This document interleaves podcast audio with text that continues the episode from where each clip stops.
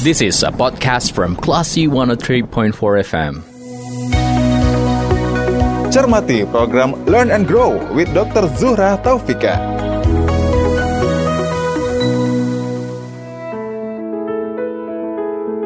Dari Bumi Karangputih Darung Padang, 103.4 Kelas FM, this is the actual radio. Assalamualaikum, apa kabar Kelas People? Semoga kabarnya selalu sehat ya.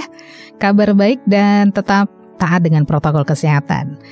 Kelas People, ada satu quote yang mengatakan, You are what you eat. Nah, kira-kira apa sih artinya?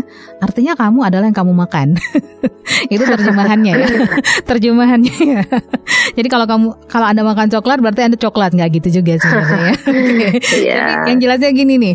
Ini katanya bukan sekedar istilah atau bukan sekedar pepatah, tapi memang apa yang kita makan nih classy people bisa mewakili kita sebenarnya. Efeknya mungkin nggak sekarang tapi bisa jadi di masa yang akan datang. Nah, momen lebaran kan sebentar lagi. Tahu dong kalau lebaran yang namanya makanan uh banyak banget, macam-macam, komplit. Biar nggak kalap, kita sharing dulu sama dokter cantik yang satu ini di program Learn and Grow with Dr. Zuhrah Taufika. Topik kita adalah tips makan sehat saat lebaran. Halo Dokter Pika, Fika, Assalamualaikum. Waalaikumsalam warahmatullahi wabarakatuh. Iya. Alhamdulillah. Kabarnya baik ya? Baik, Mam. Oke, tadi kita canda canda makan dikit. you are what you eat itu ya.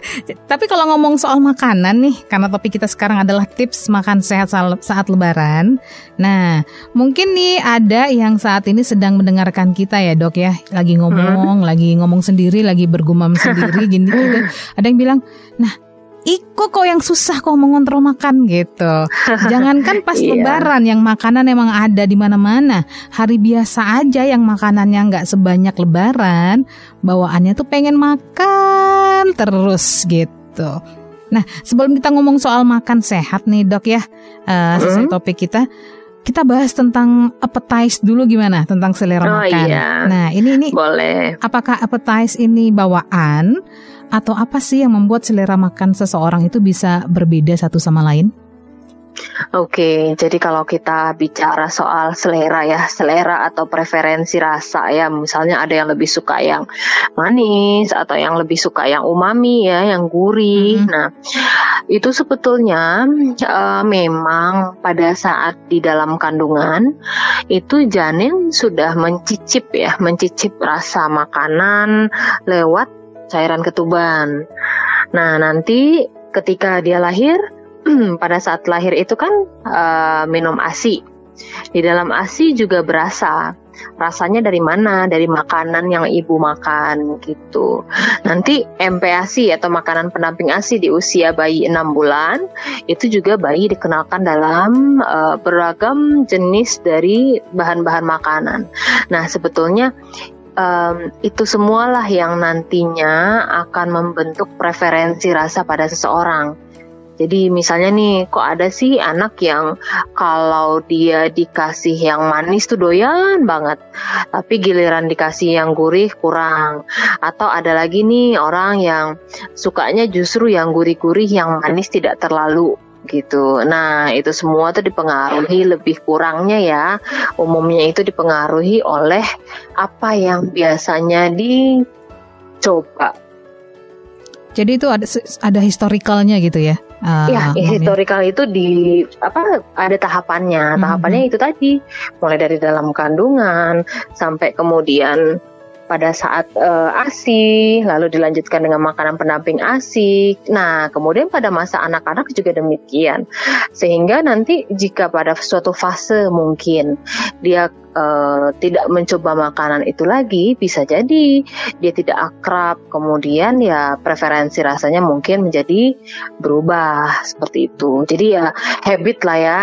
Mm -hmm. Bukan bukan keturunan juga gitu. Artinya oh orang tuanya ini uh, suka yang gurih Manis, kemudian misalnya. anaknya tiba-tiba harus mutlak gitu ya atau otomatis suka yang itu enggak hmm. tapi nah tapi kenapa sih orang tua yang suka yang gurih anaknya juga suka yang begitu ya kemungkinan besar ya karena itulah kebiasaan yang dicobakan di keluarga. Mm-hmm. namanya masak misalnya kan atau belanja makanan anak tentu menyesuaikan dengan makanan Orang tua. orang tua. ya. Iya. Hmm, Benar-benar. Kecuali misalnya hmm, ada nih orang tuanya tidak suka suatu makanan, tapi dia tidak ingin nih anaknya demikian, maka dia tetap memberikan kepada anak. Nah, itu kemungkinan besar si anak akan memiliki preferensi yang berbeda dengan orang tua. Oke, tapi tadi mau bilang eh, rasa di ASI itu literally atau secara harfiah memang ada rasa gitu ya, pedes, Iya, memang rasa memang apa gitu? berasa. Iya, memang berasa, tapi tentu rasanya kalau kita yang mengukur orang dewasa mungkin sulit ya. Eh, itu bayi mungkin yang lebih eh, bisa mendetailkan rasa karena lidah bayi sama lidah kita contohnya manis. Nah, mendeskripsikan rasa manis kalau ala orang dewasa dengan anak tentu berbeda. Eh, itu bisa diibaratkan dengan kalau kita mungkin menganggap teh manis itu manis, Mhm. tapi kalau anak atau bayi ya yang mungkin lidahnya belum terkontaminasi macam-macam itu dia bisa sangat detail membedakan oh manisnya jambu, manisnya semangka, manisnya wortel, manisnya nasi itu beda Mhm, gitu. mhm. Jadi sejatinya sih sebuah bahan makanan itu dia punya rasa original ya, Mhm, rasa mhm. Eh, alamiah masing-masing. Nah, ketika kita mungkin tidak begitu sering terpapar dengan bumbu yang tajam atau tidak begitu sering memperoleh rasa yang begitu kuat, nah atau lebih terpapar dengan rasa alamiah dari suatu bahan pangan, nah itu lebih lebih mantep tuh dalam membedakan, aduh ini manisnya manis wortel ya, ini manisnya ubi, labu, nasi, nah kentang, nah gitu-gitu. Padahal kan kalau kita deskripsikan, apakah si kentang itu manis? Ya enggak juga. Mhm, mhm. Mungkin kalau dalam bayangan kita, kita membandingkannya dengan semangka, Gula gitu. dengan coklat, dengan gula, Mhm. gitu. Tapi sebetulnya mereka punya rasa manis tersendiri. Karena kan ada kandungan gulanya juga. Nah, Mhm, begitu mhm. juga rasa gurih. Gurihnya ayam, daging, ikan, udang itu masing-masing punya em, apa ya? Punya gurih yang berbeda. Berbeda, benar-benar. Iya. Jadi Jadi eh, organ rasa. organonya tuh lebih lebih peka gitu ya, Mam ya. Nah iya, papil lidahnya lebih peka karena dia akan mencoba. Nah begitu juga yang di ASI. Makanya kadang ada sih ibu-ibu sebagian yang mencoba mencicipi ASInya ya. Iya. Oh, ASI saya kayaknya agak asin, ASInya agak ini. Nah itu ya terkait lagi dengan coba deh nanti misalnya ibu-ibu yang menyusui ini detailkan apa saja yang dikonsumsi Mhm, seperti itu. Dengan dia mendetailkan ya otomatis akan lebih apa ya, akan lebih tahu gitu. Oh ini nih dia makan apa aja nih kemarin seperti itu. Jadi buat eh, Anda yang penasaran nih classy people mungkin bisa bikin satu eksperimen kecil gitu ya. Bener nggak sih itu rasanya ASI itu beda-beda. Nah coba didetailkan seperti kata dokter Vika, dicatat tuh makan apa aja gitu ya. Terus ada sampel-sampel ASINya mungkin semacam eksperimen kecil kalau Anda benar-benar pengen tahu nih apa yang dirasakan Iya. oleh bayi Anda gitu. Karena kalau kandungan gizi memang berbeda. Mhm. Hmm, ibu yang satu, ibu yang ini atau ibu yang hari ini, asi yang hari ini dengan nasi yang besok itu bisa Mhm. berbeda gitu. Benar-benar sesuai pertumbuhan anak ya. Mm-mm. Oke dok, balik ke appetize tadi. Ada orang yang Mm-mm. bawaannya tuh pengen makan aja gitu ya. Kayaknya tuh jangankan ngelihat makanan, mendengar namanya aja tuh udah membangkitkan selera makan dia gitu loh. Ada orang yang udah di depan matanya tuh sama sekali nggak pengen makan. Nah ini secara biologis apa sih yang mengontrolnya dok? Iya, jadi memang em, kebiasaan itu menjadi suatu bentuk pengendali eh, tubuh nantinya, sama seperti irama sikardian ya, ada Hmm. malam, ada siang, Hmm. kemudian itu akan mempengaruhi tubuh kita. Nah, akan tapi pada orang-orang tertentu kan yang mungkin bangunnya di malam hari tidurnya di siang hari gitu ya artinya kebalik itu kan masih dimungkinkan. Jadi sama seperti halnya dengan pola makan ketika seseorang memang sudah teratur jadwal makannya maka em, kemunculan kemunculan rasa lapar itu juga jauh lebih teratur. Kenapa? Karena tubuhnya secara fisiologis sudah terbentuk siklus demikian. Jadi rasa lapar itu biasanya dikendalikan oleh eh, kurangnya asupan gula darah ya.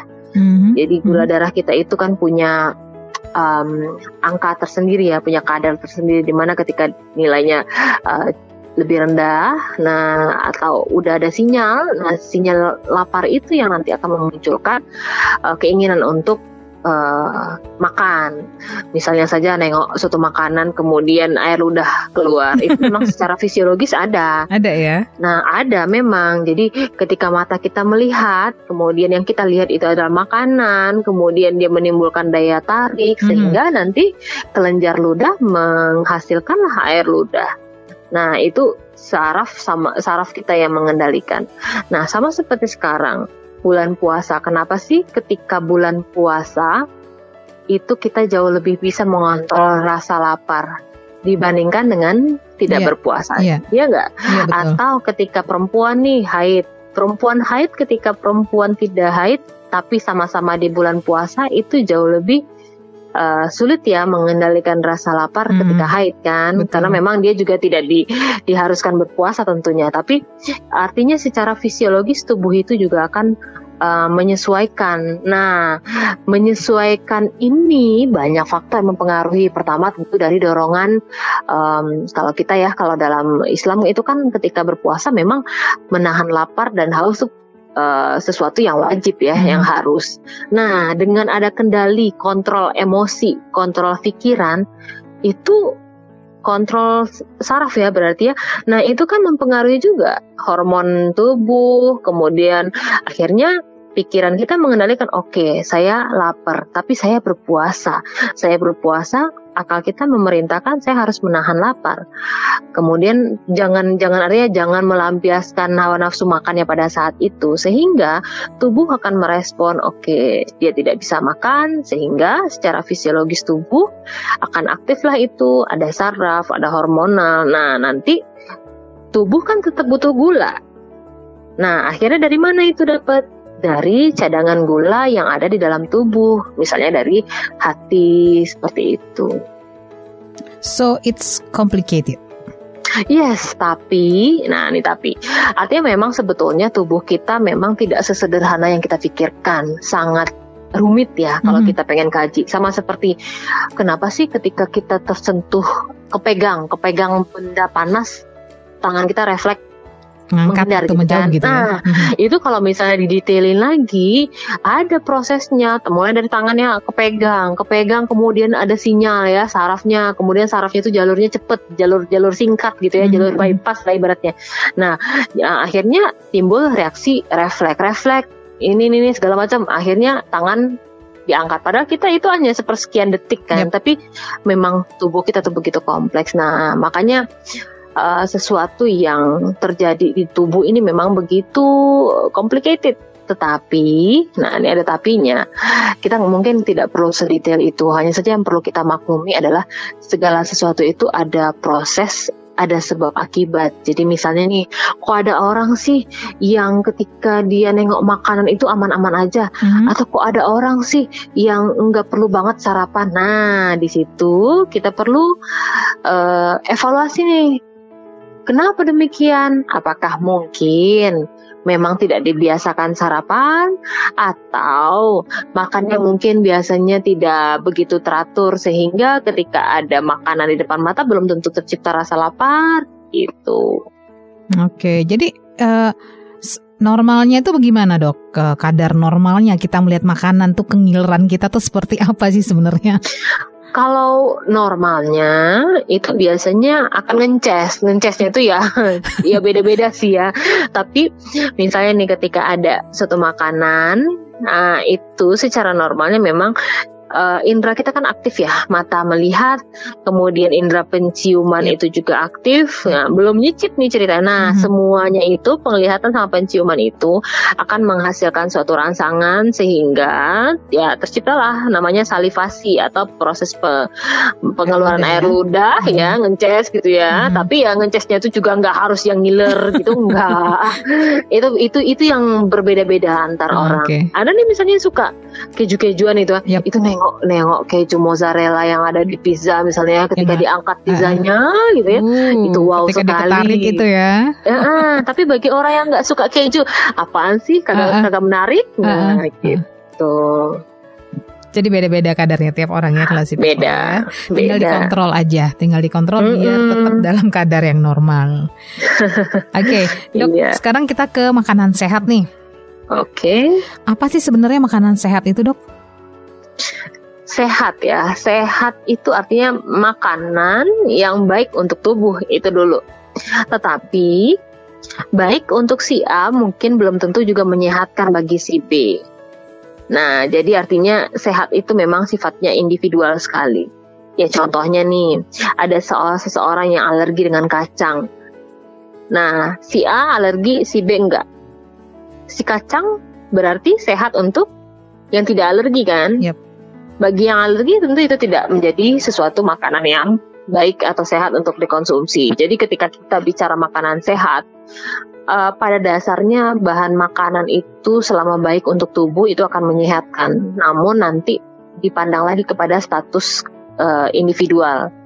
Apakah itu status penyakitnya, ada ada alergi atau mungkin dia dalam keadaan yang eh, tidak fit sehingga pada saat tertentu makanan itu tidak baik untuk dia atau dia ada penyakit tertentu. Jadi ketika mungkin ada iklan atau ada suatu anjuran ya tips diet sehat itu mungkin perlu didetail lagi Mhm, untuk siapa mhm. kemudian dalam keadaan apa Hmm. hal-hal seperti itu kita agak tricky ya kalau menjawabnya "Ih, ini sehat nggak dok ini ini nggak gitu kan iya bagi siapa gitu terus dalam jumlah yang bagaimana Perlu konsultasi yang lebih detail berarti begitu ya?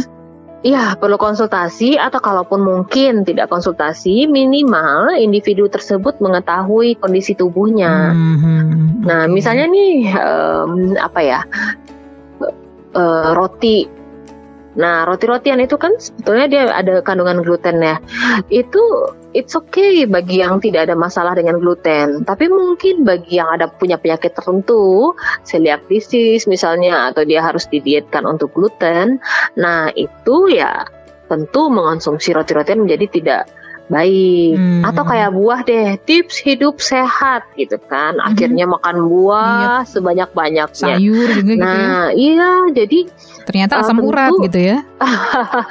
jadi ibaratnya itu harus didetailkan lagi karena ada juga nih tips hidup sehat makan buah dengan asumsi individu tersebut dia makan buah, akhirnya dia makan buahnya kebablasan. Artinya di Mhm. situ bukan buahnya yang salah, tapi nanti porsinya. Oke, ya. Nah, itu berpengaruh. Akhirnya sakit deh memang diabetes karena kelebihan. Mhm, mhm.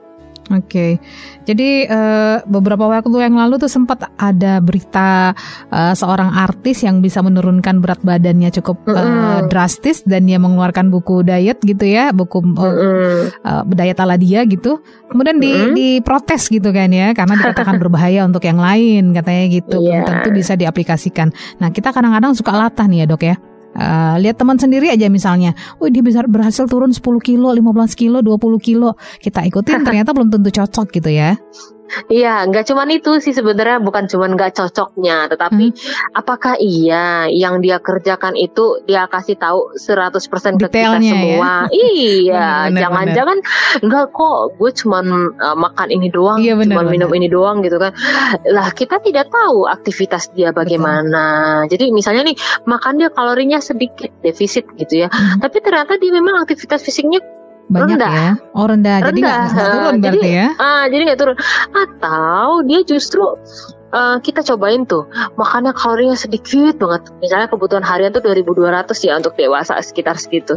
Terus dipangkas menjadi 500. Mhm, Nah, mhm. Yang 500 yang mempraktekkan 500 kalori ini dia mungkin mager atau santai, banyak banyak santai lah. karena Sementara lapar itu yang- sebenarnya mager. sementara yang kita dengan 500 itu kita cobain diet ala-ala siapa gitu ya. Heeh. Ah, tapi kita masih bekerja harian, full ya 8 sampai 10 jam Yap. misalnya. Kemudian ada aktivitas fisik juga. Ya, teler lah gitu. Hmm, bener bener bener ya nggak sanggup Iya, ya. iya atau ya kalau memang targetnya nurunin berat badan sih dia berhasil, tapi apakah itu akan membuat organ tubuh menjadi sehat? Hmm. Nah, itu pertanyaan berikutnya. Dan itu juga mungkin yang disebut dengan diet yoyo, kemudian langsung melambung lagi ketika nggak semua kuat melanjutkannya gitu ya dok? Iya bisa jadi. Karena kan tubuh ini juga gimana ya? Dia bisa komplain juga. Dan kita pun sebagai manusia kalau kita mencoba sesuatu hal yang ekstrim itu biasanya sulit sih bertahan lama. Karena namanya pembentukan sebuah kebiasaan itu sulit untuk diciptakan dalam waktu yang singkat. Mhm. Bertahan lamanya apalagi, mencapainya mungkin bisa, tapi bertahan lama itu yang lebih sulit. Oke, baik. Kita break dulu dokter, nanti kita akan Oke. lanjutkan lagi obrolan kita di Learn and Grow hari ini dan Classy People jangan ke mana-mana ya. Tetap di eh, 103,4 kelas FM aja di program Learn and Grow. Nanti kita akan bahas nih tips makan sehat saat lebaran. Karena lebaran sebentar lagi. Jangan ke mana-mana ya. This is a podcast from Classy 103.4 FM. Learn and grow with Dr. Zuhra Taufika.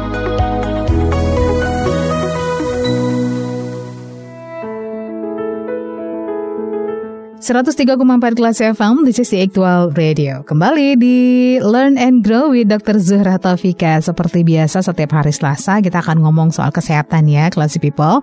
Ada saya Lia juga sampai nanti ke jam 8. Untuk Anda yang tadi mungkin tidak mencermati sedari awal, jangan khawatir. Program ini akan diulang di setiap Selasa malam jam 7 hingga ke jam 8 malam atau silahkan Anda mencermati via podcast di www.classfm.co.id bisa dicek di situ atau bisa langsung ke aplikasi kami uh, di Play Store dan di App Store sudah bisa diunduh. Anda bisa ketik kelas FM aja ya. Oke, masih dengan topik tips makan sehat saat Lebaran.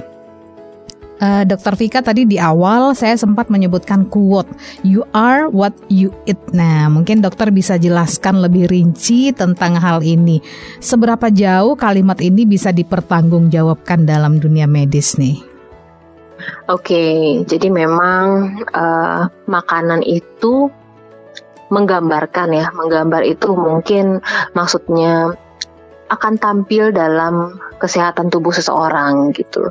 Jadi kalau misalnya kita masuk ke aspek eh, medikal biologisnya memang itu sangat detail sekali. Jadi ternyata apa yang kita makan kemudian dicerna atau di metabolisme kemudian akan uh, diserap oleh tubuh sehingga nanti akan berdampak pada kesehatan individu itu sendiri. Yang simpelnya adalah ketika seseorang mungkin cenderung terhadap yang manis-manis, kemudian kalorinya berlebihan, artinya orang tersebut memiliki suatu habit uh, terhadap makanan yang manis dan jumlah kalori yang berlebihan otomatis dia nanti akan mencerminkan status gizinya berupa obesitas Mhm. misalnya. Nah, kemudian nanti itu akan berpengaruh juga dalam jangka panjang terhadap berbagai penyakit kronik de- degeneratif. Misalnya nih eh, diabetes mellitus atau sakit gula. Kemudian kebanyakan konsumsi lemak yang misalnya lemak itu eh, lemak trans ya, gorengan, kemudian eh, cemilan yang sifatnya menggunakan minyak ya, kemudian penggorengannya juga minyak berulang. Nah, ini bisa mengakibatkan beragam penyakit juga. Sementara sebaliknya, ketika seseorang mungkin menjaga makanan, kemudian dia mengonsumsi makanan dengan pola uh, gizi yang seimbang, cukup makanan pokok, lauk pauknya cukup serat ya. Nah, air putih juga cukup. Kemudian porsinya, porsinya sesuai dengan kebutuhan dia, otomatis dia akan mencerminkan tubuh yang sehat. Nah, dari dua kasus ini secara simpel kita kan bisa mengambil kesimpulan bahwa ya you are what you eat. Apa yang kamu makan itu akan mencerminkan dirimu. Nah, kalau di agama Islam sendiri tentu setiap yang kita makan itu akan menjadi segumpal darah, segumpal darah menjadi daging, nah dan seterusnya. Artinya sekali lagi memang apa yang kita makan itu akan menjadi membentuk kita. Nah, dalam apa ya, dalam aspek yang lebih kecil, lebih mikro lagi, di dalam tubuh kita tuh ada namanya bakteri ya, mikrobiota. Ternyata seseorang yang punya kebiasaan makan daging-dagingan atau orang ini punya kebiasaan makan karbohidrat ya, atau ada lagi nih orang yang punya kebiasaan makan sayur yang cukup eh, dominan dibandingkan karbohidrat dan eh, protein tadi ya, daging-dagingan. Ternyata komposisi mikrobiota atau bakteri di dalam tubuh yaitu dalam ususnya juga berbeda. Nanti apa nih peran si bakteri? Ternyata si bakteri ini berperan penting dalam proses metabolisme tubuh. Bahkan bakteri ini juga memiliki akses untuk mempengaruhi hormon seseorang, pikiran atau saraf seseorang. Nah, endingnya apa? Endingnya ya pada kesehatan tubuh individu itu sendiri. Jadi dari situ kan kita bisa uh, apa ya nalarkan bahwa ternyata apa yang kita makan di metabolisme mempengaruhi juga tubuh, mempengaruhi bakteri baik di dalam tubuh, kemudian komposisi bakteri tersebut, nanti endingnya dipengaruhinya adalah metabolisme. Metabolisme kembali lagi kepada efek atau impact terhadap tubuh seseorang itu sendiri gitu. Efeknya bisa diprediksi nggak dok? Misalnya nih dia punya kebiasaan makan yang tidak sehat itu sejak uh, umur belasan gitu ya.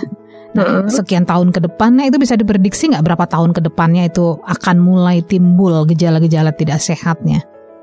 Ya kalau berdasarkan beberapa literatur itu memang ada yang bisa diprediksi. Jadi misalnya ini penyakit kronik degeneratif ya ketika seseorang memiliki kebiasaan makan yang tidak baik, itu kadang-kadang bisa mulai muncul gejalanya sekitar umur 30-an atau hmm, 40. Nah, cukup jadi cepat ya berarti ya.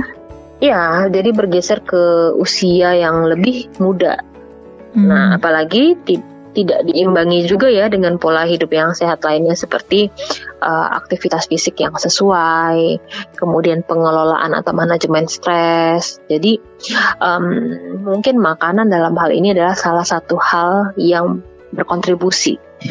Jadi kita juga harus mempertimbangkan juga ini uh, apakah makanannya seperti apa, kemudian aktivitas fisiknya bagaimana, dan manajemen stresnya juga berpengaruh. Mm -hmm. Ya karena itu tadi, karena tubuh kita sejatinya kan dikendalikan oleh uh, saraf dan hormon.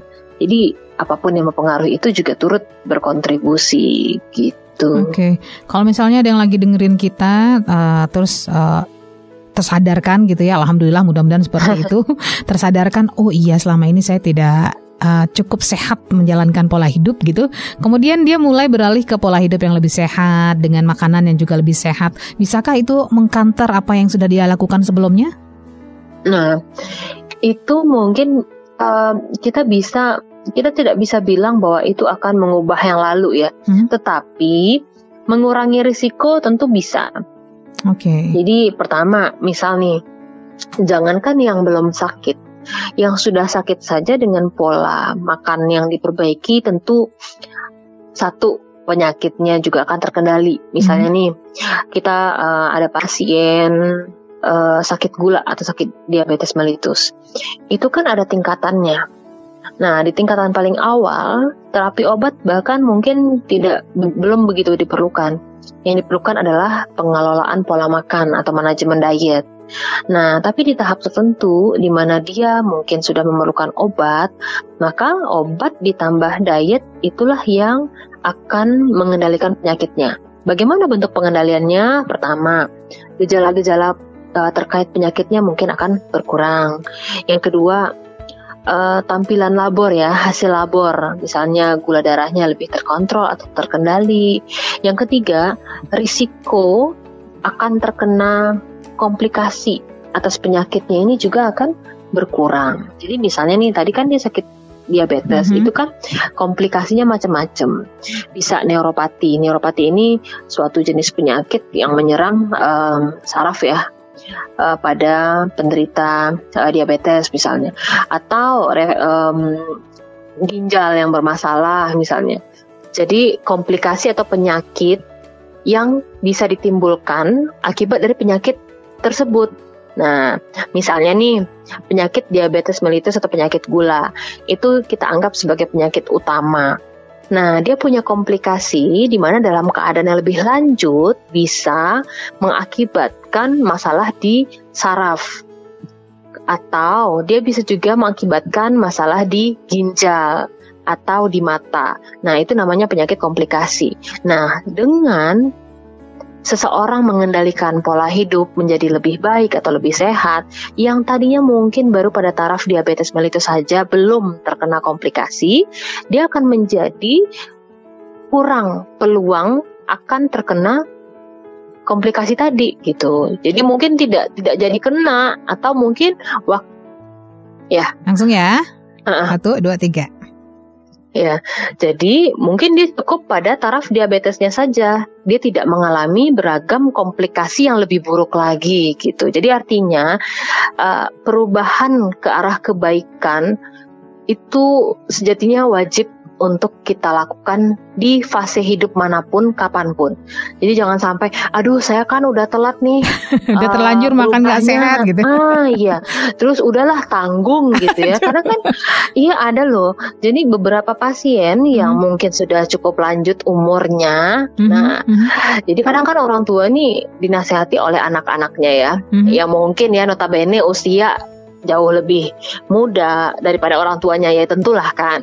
Apulona nggak masalah gitu kan, sadonya dihampai saja gitu kan. Nah itu hal yang tidak baik kalau dari sisi kesehatan. Mhm. Memang hidup kita satu kali, tetapi kualitas hidup itu menjadi penentu kita bisa menikmati hidup dengan baik atau That's tidak. Se ah iya, sehingga ya you are ya what you eat. Mhm, Artinya mhm.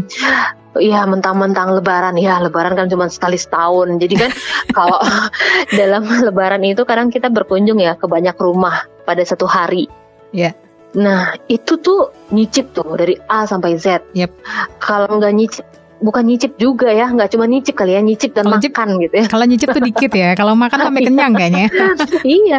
Nah, jadi misalnya nih di rumah ini nih, aduh ininya enak nih biasanya dari tahun ke tahun. Nah, Oke, Iya, iya. siapin lambung untuk ini. Aha, Nanti di sini lagi. Nah, itu berapa rumah coba yang dijabanin satu hari? aha. Belum lagi eh, cemilan-cemilannya, cookies-cookiesnya. Ih, enak banget ya. Iya. Belum lagi Terus- minumannya ya kan? Iya minumannya. Nah mungkin ya gara-gara satu hari itu ya tidak baik juga. Dan kalau kita kaitkan dengan puasa 30 hari tentu nggak dapet dong ya kesimpulan puasa yang menahan dirinya nggak Mhm, dapet mhm. gitu. Oke, jadi jangan kalap ya. Nanti kita di eh, sesi ketiga kita bahas tipsnya ya, Mam ya. Tapi sekarang saya Iya. mau ke ini dulu. Saya mau ke pola makan sehat dulu deh sekarang. Mm-mm. Nah, gimana cara membangun pola makan sehat itu? Oke, pertama ya niat sih. Niat itu akan muncul apabila seseorang memang paham dan menginsafi bahwa dia memang butuh untuk sehat. Jadi ada reason atau ada motivasi internal sehingga muncullah niat. Perlu Nah, buat gitu. diri sendiri tetap perlu reason ya ternyata ya. Oh Padahal iya. buat diri sendiri loh ini gitu kan. Iya, karena itu tadi, karena reason untuk menolak hidup sehatnya kan juga ada. Banyak ya. Excuse-nya ya, Mhm, mhm. excuse-nya ya, atau Mhm. pembenarannya kan banyak, sehingga itu harus di counter atau di ya kayak jungkat-jungkit lah ya. Yap, yap, yap. Itu lebih banyak yang mana nih? Mhm. Lebih banyak ke arah yang hidup sehatnya atau sebaliknya. Yap. Nah itu harus dipertemukan dulu mereka. Kalau seimbang ya belum ada keputusan berarti kan. Tapi Mhm. kalau yang lebih banyak uh, pada ke arah yang lebih baik, tentu dorongan internal itu yang cukup besar pengaruhnya. Mhm. Meskipun, nah meskipun ya um, pengaruh eksternal juga cukup berpengaruh. Misalnya nih kita tinggal di lingkungan yang menerapkan pola hidup sehat, tentu itu akan lebih mem- membentuk ya, membentuk motivasi internal ataupun memperkuat motivasi yang tadinya sedikit atau yang jadi yang tadinya lemah itu menjadi lebih kuat gitu Mhm. ketimbang kita tinggal di lingkungan yang sebaliknya. Oke. Next. Jadi artinya ya faktor eksternal dan internal itu berpengaruh. Oke, reason selanjutnya, Mam? Oke, nah reason selanjutnya dari niat yang dipengaruhi oleh motivasi itu dipengaruhi juga oleh misalnya kehadiran penyakit tertentu. Jadi ibaratnya nih kalau tadi ya ada lingkungan kemudian diri sendiri, nah kehadiran penyakit tertentu itu juga bisa menjadi titik balik seseorang melakukan perubahan. Mhm. Jadi itu itu itu biasanya yang menjadi pemicu kenapa Hmm. seseorang menjadi uh, mau berubah atau mau melakukan uh, perubahan ke arah Lebih kebaikan. baik ya, ya. Mm-mm. Hmm, Oke. Tapi ya kita berharapnya tentu cukuplah dengan pengetahuan, kemudian dia memiliki sikap untuk berubah lebih baik dan dengan sikap tersebut muncul motivasi yang kuat, nah dia berubah. Jadi jangan tunggu ada penyakit dulu baru perubahan itu terjadi. Kalau udah udah ada penyakit itu pantangan namanya ya. Nah, pantangan. Dan satu lagi tentu efek yang akan ditimbulkan juga tentu tidak tidak semaksimal yang belum ada penyakit. Hmm, betul. Kalau udah ada pantangan tuh, uh, nggak enak lagi loh classy people ya. Mau makan ini Ya, susah, betul. mau makan itu susah, gitu kan. Iya. Dan satu lagi istiqomah kayaknya ya, uh, Dokter Vika ya. Iya, istiqomah itu juga dipengaruhi banget tuh dengan motivasi internal tadi itu. Jadi seseorang yang memiliki motivasi internal yang lebih kuat, jadi dorongan dari diri sendirinya memang yang utama, itu jauh lebih bisa istiqomah, konsisten ya, Mhm. dibandingkan dengan dipengaruhi oleh lingkungan. Mhm. Ketika dipengaruhi oleh lingkungan, otomatis ketika dia keluar dari lingkungan itu, Selesai sudah ya. iya balik lagi kan. Oke dok, kita break dulu ya. Nanti kita Ya. akan balik di sesi ketiga Classy People. Kita nanti akan tanyain ke Dokter Vika tipsnya nih gimana supaya kita tetap bisa menikmati makanan di Lebaran nanti, tapi tetap sehat juga gitu ya. Jangan ke mana-mana, tetap di 103,4 Classy FM. This is a podcast from Classy 103.4 FM. Learn and grow with Dr. Zuhra Taufika.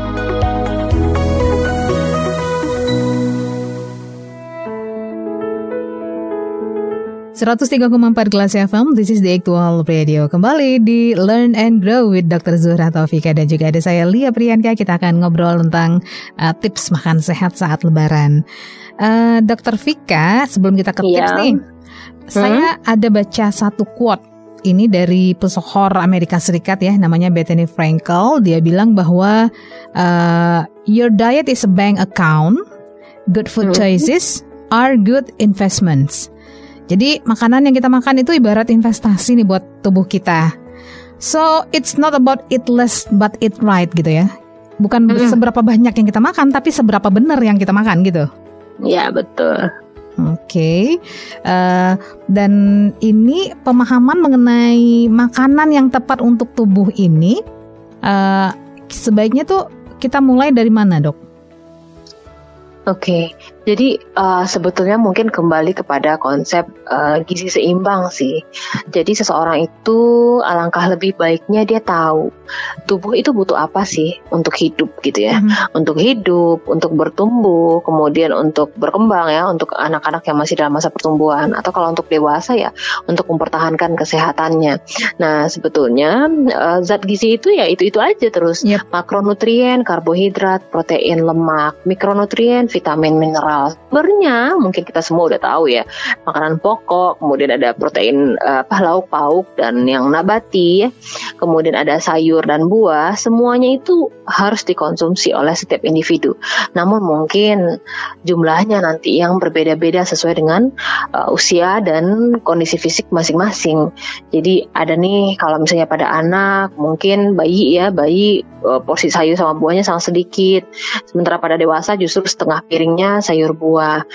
Kemudian jumlah eh, protein, lemak, lauk pauk ya itu lebih eh, dominan yang hewani pada anak dalam masa pertumbuhan. Sementara pada orang dewasa ya cukuplah sekitar 20% misalnya dari eh, total keseluruhan porsi makan dia satu piring. Jadi artinya ketika seseorang itu paham em, apa jenis makanan yang dibutuhkan, apa zat gizinya, kemudian suatu makanan itu mengandung apa, itu udah cukup kok untuk em, mengendalikan diri ya dalam membentuk pola makan yang sehat. Itu dulu, itu Oke. aja sih yang penting. Oke, ada orang yang ah, saya nggak makan minyak deh, apa pun dia nggak sentuh itu. Mm-mm. Santan, gorengan, bener-bener tidak makan sama sekali. Atau ada Mm. orang yang saya nggak mau makan nasi putih. Bener-bener nggak mau makan nasi putih, ganti karbohidrat sama kentang mungkin, ubi dan lain Mm-mm. sebagainya. Nah itu bagaimana dok? Ya, sebetulnya kembali lagi eh, jenis bahan makanan yang mengandung zat gizi. Tadi kan kita patokannya zat gizi ya. Iya. Eh, zat gizinya misalnya karbohidrat. Nah, selama dia mengonsumsi itu dari apa pun jenisnya, itu berarti dia masih mengonsumsi karbohidrat itu sendiri. Nah, sayangnya kan dalam makanan yang kita konsumsi itu biasanya sih tidak terdiri dari satu zat gizi. Iya. Jadi misalnya nih nasi, dia tidak mau menolak, dia menolak ya, menolak mengonsumsi nasi putih ya it's okay, nggak masalah. Dia kan masih bisa mengonsumsi beras merah, beras Mhm. coklat, Mhm. atau mungkin jagung, kentang. Jadi ya it's okay selama dia bisa mengonsumsi sumber karbohidrat lain yang cukup untuk tubuhnya gitu. Sama seperti uh, vegetarian atau vegan ya. Mm-hmm. Nah, itu kan mereka juga tidak mengonsumsi uh, hewani, ya. ya. Mm-hmm. Uh, uh, ya, artinya memang kondisi diet ekstrim seperti ini ada juga uh, defisiensi atau kekurangan zat gizi tertentu, tetapi itu biasanya akan mereka akali dengan konsumsi uh, suplemen tertentu seperti itu. Meskipun mungkin hasilnya tentu tidak sama dengan yang mengonsumsi bahan alamiah, tetapi begitulah cara mereka untuk menyiasati bahkan soal rasa nih.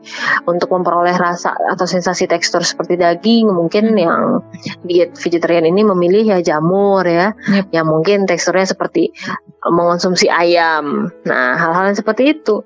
Jadi kembali lagi seseorang itu harus paham dulu uh, kalau dia mengambil keputusan ingin menerapkan pola makan tertentu, dia harus paham tuh, um, oh ya saya makan ini kandungannya apa, terus gunanya untuk apa atau tujuannya apa. Nanti ya siap dong dengan resiko. Oke. Okay. Gitu. Oke okay, oke. Okay. Nah ini kalau kita ngomongin soal Lebaran lagi nih, uh, mm -hmm. um, mungkin ada sebagian orang yang ya udah nggak apa-apa lebaran seperti yang dokter bilang tadi lebaran hmm. cuma satu kali setahun seminggu ini saya off dulu deh pola makan saya yang sehat sebelumnya Nah tipsnya gimana sih dok supaya kita tetap bisa makan enak nih karena memang banyak makanan kan di lebaran itu -hmm. ya dan kita juga berkunjung ke rumah saudara, ke rumah teman, ke rumah kerabat dan sebagainya which is kalau kita nggak makan nanti dianggap kurang sopan dan sebagainya gitu ya. Nah gimana caranya tips makan sehat saat lebaran nih dok? Oke, ya jadi memang kendalinya sih sebenarnya dari diri sendiri ya. Um, dengan kita mengetahui nih, uh, misalnya, aduh udah minum teh manis tadi, ya. berarti kan udah pakai gula ya. Mm-hmm. Sementara kadar gula harian tuh ya uh, kita terbatas sekitar 4 sendok makan atau 50 gram. Nah itu kan ha, pagi udah minum teh manis di rumah, ke rumah yang satu minum sirup gula. Mm, yeah. Nanti rumah berikutnya ada teh manis lagi. Mm-hmm. Berikutlah ada sop buah. Itu kalau dijumlah-jumlahin berarti kalau udah overload ya untuk hari hari itu gitu ya. Itu belum lagi cookies segala macam. Yep. Nah, jadi memang kendalinya sekali lagi itu ada pada di individu itu sendiri. Jadi contohnya kita nggak enak nggak makan ya kita siasati. Contoh kalau untuk dewasa itu kan mengonsum apa ya komposisi yang paling banyak yang dianjurkan tuh sayur.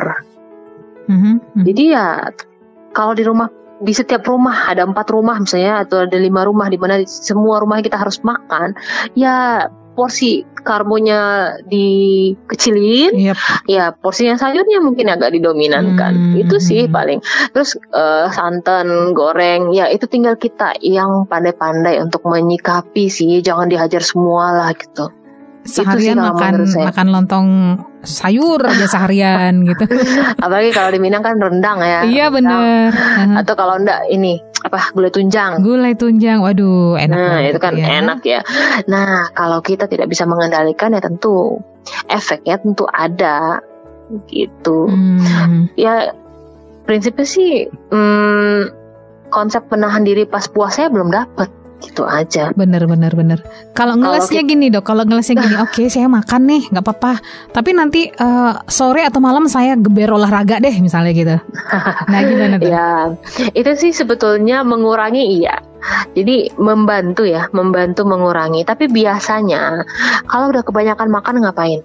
Males ngantuk. Kan? Ah, iya, iya, mager iya. lah. Bener Jadi, banget. Nggak seideal yang kita harapkan. ya deh, saya nanti makan ini, makan ini. Bayangin ya satu risoles aja itu harus lari satu kilometer loh. Wow. Jadi, ah, apakah mungkin makan seba sebanyak itu mau mau ini mau lari berapa kilo? Uh, uh. Nah, buru-buru lari capek kan? Kan udah muter. Bener udah banget. Ngider ke mana-mana uh. gitu ya. Nah, nah tapi itu jadi ini juga dok. Jadi apa ya? Jadi jadi alasan alasan juga kan tadi kita udah makan tapi kan kita udah jalan lagi nih udah keluar dong energinya gitu nah itu tadi apakah sudah cukup artinya gini ketika seseorang itu memang membutuhkan excuse, ya dia akan Banyak bertahan ya? dengan apa pun excuse. Betul gitu. sekali, betul betul. Iya, jadi nggak masalah selama siap dengan konsekuensi. Mhm. Makanya kan, ketika bulan puasa itu turun berat badan, ketika Lebaran itu naik Naik lagi. lagi, ya benar. Hmm. Cara yang paling ampuh gimana? Puasa. Langsung puasa 6 ya. yang pas puasa 6 jadi kan ibaratnya itu mungkin alasan yang lebih elegan ya betul untuk menolak sekali. tuan rumah gitu ya Betul betul. nah di saat kita mungkin ingin meng- apa mensosialisasikan pola hidup sehat belum ter ter apa ya ter, ter, ter- termasuk akal ya masuk sama orang lain gitu misalnya Mhm. aduh enggak ah saya makannya segini aja Ah. ih kok makannya dikit banget akhirnya ditambahin Ah, gitu eh, nggak kan. enak ya, eh, ini ya, eh, gitu ya. Hmm, iya, jadi ngerasa baper, ngerasa Ah. ini. Nah, untuk menghindari itu mungkin lebih baik ya puasa. Cuma ya itu tadi konsekuensinya ya, ya ngiler-ngiler dikit lah nengok orang makan gitu. Iya iya benar-benar intinya kembali ke pengendalian diri sendiri ya. Iya betul. Oke deh kalau begitu mudah-mudahan Lebaran kali ini kita tetap dapat eh, dapat tuh konsep puasa kita nggak lepas dari situ. Kalaupun makan ya makanlah seperlunya aja atau secukupnya aja gitu ya. Jangan sampai kebablasan gitu ya classy people ya. Ya betul sekali. Oke, kalau gitu dokter terima kasih banyak untuk ngobrolnya eh, hari ini di program Learn and Grow ya. Eh, semoga tetap sehat selalu nih kita semua. Apalagi di tengah pandemi seperti ini, kita harus lebih tingkatkan protokol kesehatan kita kan ya dok ya. Yes betul sekali. Oke, kalau gitu selamat Lebaran juga nih buat dokter ya. Nanti menu Lebarannya apa dok? Aduh apa ya? Apa ya? Kayaknya saya biasa-biasa aja deh. Dokter kan hobi masak nih ceritanya ya. ya yang paling penting apa ya? Kalau cookies sih terus terang aja nggak nggak bikin ya. Maksudnya tahun ini agak-agak gimana gitu bikinnya. Mengingat menimbang itu satu buah berapa ya? Aduh gimana ya? Aduh ya Akhirnya banyak-banyak diputuskan nggak lah. gitu. Mm-mm, akhirnya Ah, enggak ya tapi adalah sedikit gitu ya yang paling wajib-wajib tapi ya itu tadi kembali lagi kan kalau udah makan yang ini berarti harus nahan diri dong makan yang ini gitu. Jadi kita harus balik lagi ke tekad awal. Meskipun mungkin godaannya besar Oke, yang penting kesehatan itu adalah harta yang paling berharga gitu ya setelah keluarga. Iya iya iya Baiklah dokter, terima kasih banyak sekali lagi. Eh, ketemu Ya. lagi di lain kesempatan. Dan Classy People demikian obrolan saya dengan Dokter Vika di program Learn and Grow eh, with Dokter Zura Taufika. Tetap sehat ya selama Lebaran ya. Dijaga pola Ya. makannya. Assalamualaikum and then see you.